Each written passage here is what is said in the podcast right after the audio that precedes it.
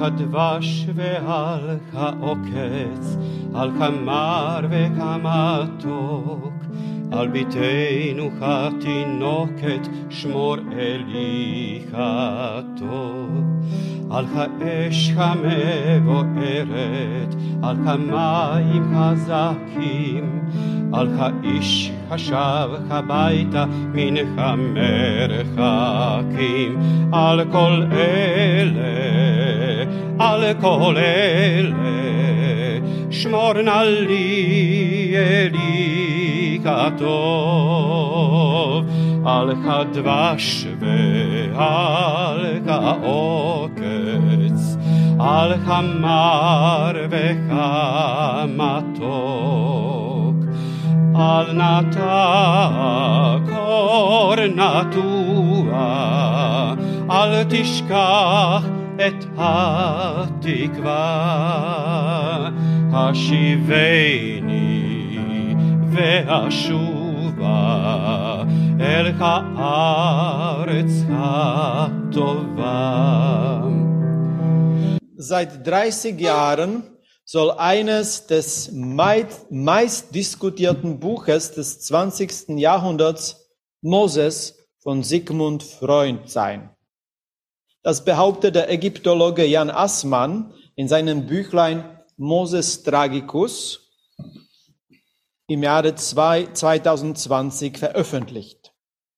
Ich wurde auf äh, dieses altes Buch von Sigmund Freud zum ersten Mal äh, durch Eva Weisenbeck, Sichron Livracha, aufmerksam gemacht. Bei Freud ist Haish Moshe, wie er ihn nennt, der Mann Moses, ein Ägypter, der unter dem Einfluss des Pharaons Echnaton stand. Und dieser hat den neuen Kult des einzigen Gottes Aton eingeführt. Und nach dem Tod Echnatons wurde die neue Religion verfolgt. Und Moses ist den Juden, wie Freund dann die Hebräer, die Israeliten nennt, ist zu ihnen übergegangen. Jan Assmann schreibt dazu, die Beziehung zwischen Moses und Echnaton ist unhaltbar. Diese Namen stehen für zwei Religionsformen, die nichts miteinander zu tun haben.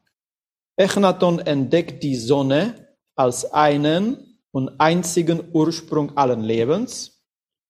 Moses vertritt den Gottesbund und das Prinzip exklusiver Treue zu diesem einen, unter anderem.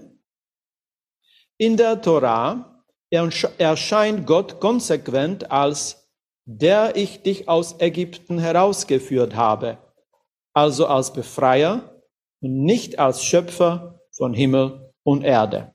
Ende Zitat. Mit anderen Worten, mit Moses verbindet sich die Bundestheologie, damit auch die exklusive Treue zu der Torah und zu diesem Gott, dem Befreier, aber auch den Zorn, wenn diese Treue nicht eingehalten und gebrochen wird.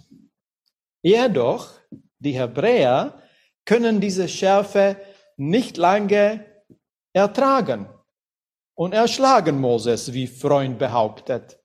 Es ist eine große Überraschung, die ich auch damals hatte. Mosche wurde vom Volk der Israeliten getötet. Der Tod Moses war äh, früher eine Theorie in der Religionswissenschaft. Diese Theorie versuchte sich auf unterschiedliche Stellen im Tanach zu stützen, besonders bei den Neviim, Propheten, das Buch von Jesaja und Hosea. Aber diese Theorie wurde später von dem Autor selbst, der nicht Sigmund Freund war, widerrufen. Es stimmt, dass sich in der Torah die Israeliten insgesamt 14 Mal gegen Moses empören. Das ist ähm, die bekannte Geschichte nach dem Auszug aus Ägypten. Sie meckern und sie immer äh, bringen ihn dann nach vorne und sagen, was hast du uns angetan? Da wäre es viel besser. Aber sogar zweimal in dem Torah-Text, und wir überspringen gerne diese Stellen, Zweimal sollten die Israeliten Mosche sogar steinigen und er ist zweimal der Steinigung entgangen. Dazu ist nie gekommen. Sigmund Freund bestand jedoch auf dem faktischen Mord von Moses. Die Israeliten haben jedoch diese Tat verdrängt, wie Freund behauptet, was zu einer neurotischen Erkrankung des ganzen Volkes führte. Mit dieser Aussage verstehen Sie vielleicht besser, warum ich Sigmund Freund nicht ausstehen kann.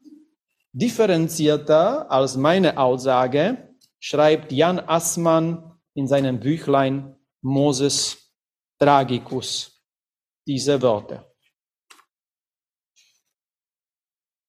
Trotzdem bleibt ein Punkt von beunruhigender Überzeugungskraft. Das ist Freuds Bestimmung des jüdischen Monotheismus als eine Vaterreligion.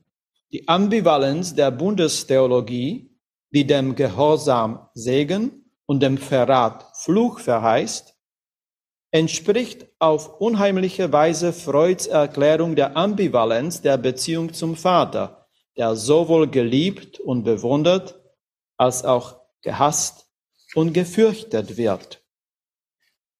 Die Bundesgedanke, der Bundesgedanke entwickelt sich erst in der deuteronomistischen Tradition zur Bundestheologie und erst mit der Gründung des zweiten Tempels zur Religion.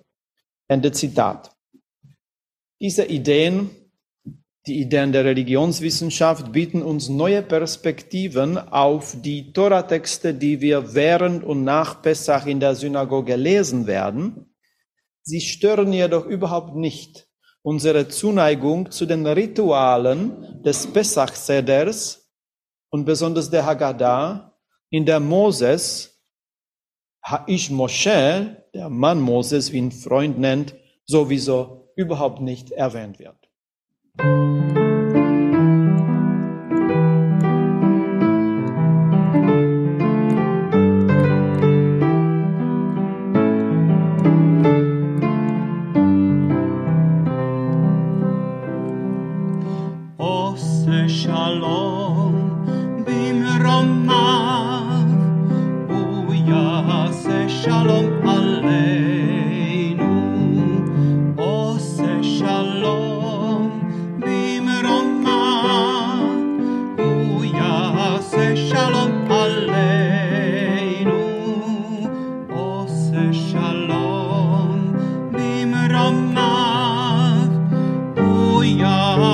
Shalom.